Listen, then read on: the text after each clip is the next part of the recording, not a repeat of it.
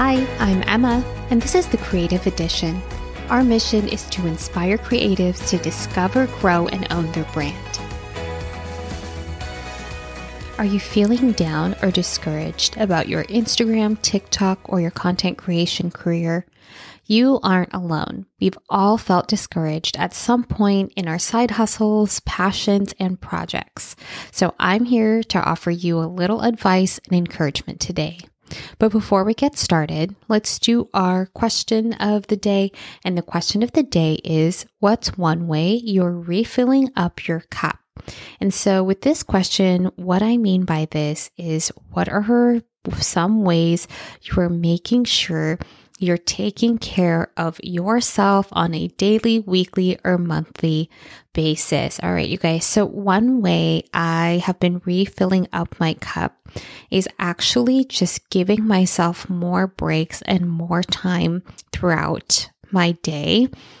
This inevitably started happening for me because at the end of last year, during my second and third month of my pregnancy, I really, really had limited energy and I was dealing with fatigue and nausea. And I just had to my, allow myself more breaks and more time throughout the day to relax, reset, and lay down. And even though I have more energy this trimester, I am still finding that I need to give myself more breaks throughout the day to actually feel good and feel energized. And so that's just one way I've been doing so. I am still walking Boone. I am still running at least once a week and working out with Brandon, but literally just making sure I'm allowing myself, you know, a break in between tasks or even to lay down during lunchtime has really helped me refill up my cup. All right, you guys, so let's get into it. I wanted to talk about, you know, feeling discouraged in your creative career because this is a common feeling for so many creators, influencers, business owners out there.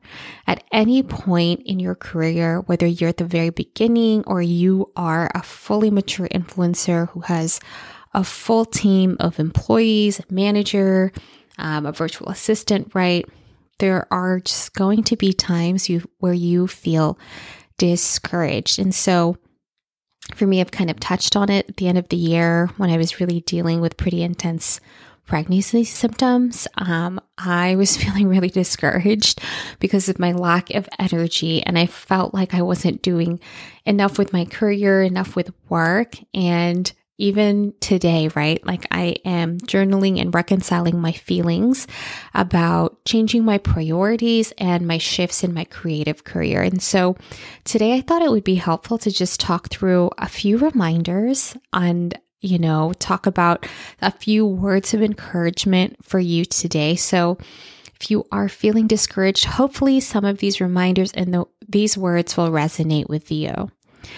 All right, you guys. So, the first reminder you are capable of change and pivoting. Sometimes in social media, it feels like algorithms are changing all the time, priorities are shifting. Everyone wants short form video content, and then suddenly, you know, Instagram announces that they focus too much on Insta- on video content, and so now they're going to rebalance with photos, and so it can feel really overwhelming the amount of change that happens within social media on a weekly, monthly, annual basis. But I'm here to remind you that you are fully capable of change and fully capable of pivoting. You are capable of learning something new. I mean, chances are when you started with your side hustle for the first time, you had no idea how to get started, but you did just get started and, and learn something new. And so Know that with this knowledge, you are capable of change and pivoting. Second reminder, you guys, and this was something that really resonated with me, is to focus on the step right in front of you, and the rest of the process will come. So, if you're anything like me, it can feel, gosh, really stressful to not know the 10 steps that you need to do to get from point A to point B. But chances are, if you have a creative career, you're just not going to know all the steps that you need to do to get from point A to point B. And there's a reason for that, right? The reason is you just have to focus on the step right in front of you. And so, real life example of this, I am working on pitching podcast sponsors for the first time. And I haven't done that before, but I know the first step in front of me is to finish this media kit for the podcast. So I actually have a media kit to attach to my pitch emails. And then I'll focus on the next step in researching and gathering emails to pitch for the podcast. And then obviously, I'll learn what that cycle and process looks like to line up podcast sponsors for future episodes. But I know that process will come. But it can get really easy to feel overwhelmed and think that I need to know all 12 steps, you know, fully lined up. But I know I just have to focus on the on that step right in front of me. Another reminder, you guys, is that you are in control of your experience. Again, if you are creating content online or you are launching a new business for the first time, there are lots of things that feel like they're just out of your control. You don't control the algorithm. You don't control what the audience is going to say. You don't control you know, how people are going to respond to a new niche if you are introducing it into your channel or your social media page. But the truth is, you guys, there's lots of things that you are in control of. And I think it's helpful to sometimes just list out and write out what you are actually in control of. And so you're in control of the content that you create. You have the choice about what direction you want to go as a brand, as a creator. You get to pick your niche, you get to talk about your passions, right? There's so many things that you are actually in control of. And sometimes you just need that reminder that you are actually fully in control of your experience.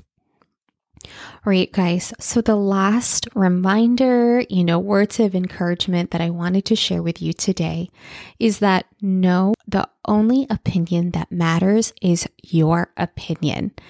I really need this reminder sometimes because sometimes it can feel like other people's judgment, whether that be your family, whether that be your friends, you know, might weigh heavily on you and your experience.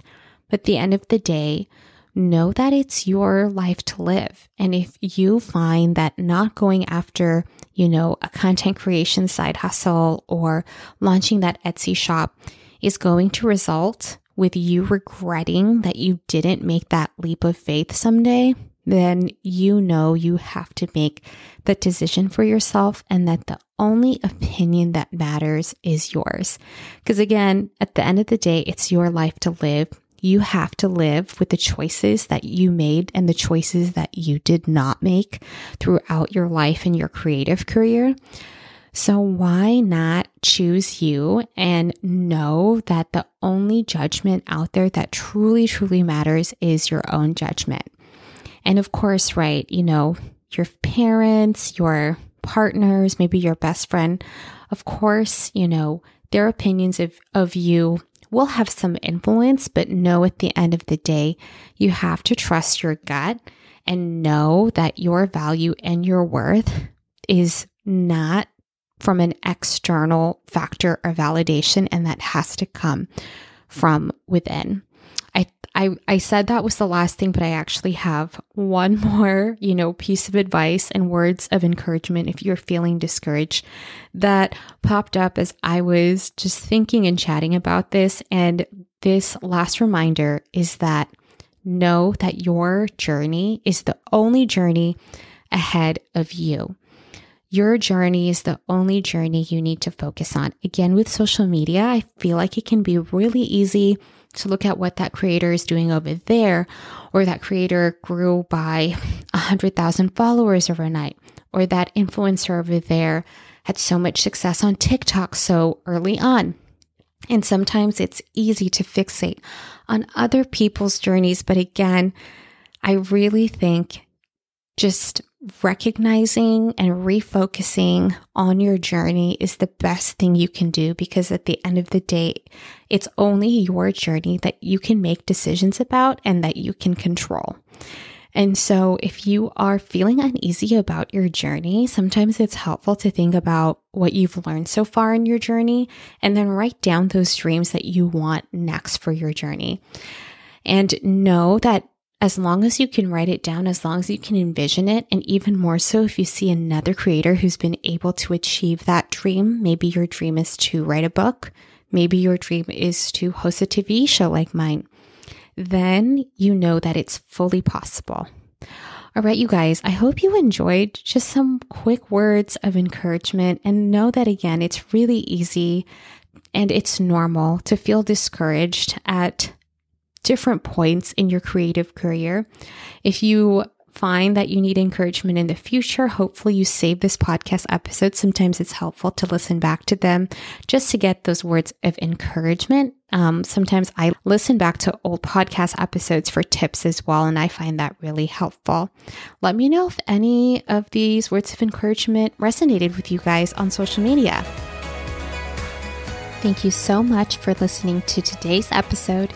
If you enjoyed today's episode, please rate, review, and recommend the podcast to a friend. If we haven't connected on Instagram yet, you can find us at Emma's Edition and at The Creative Edition. Sign up for our email newsletter and join our Facebook group, and we'll see you guys next time.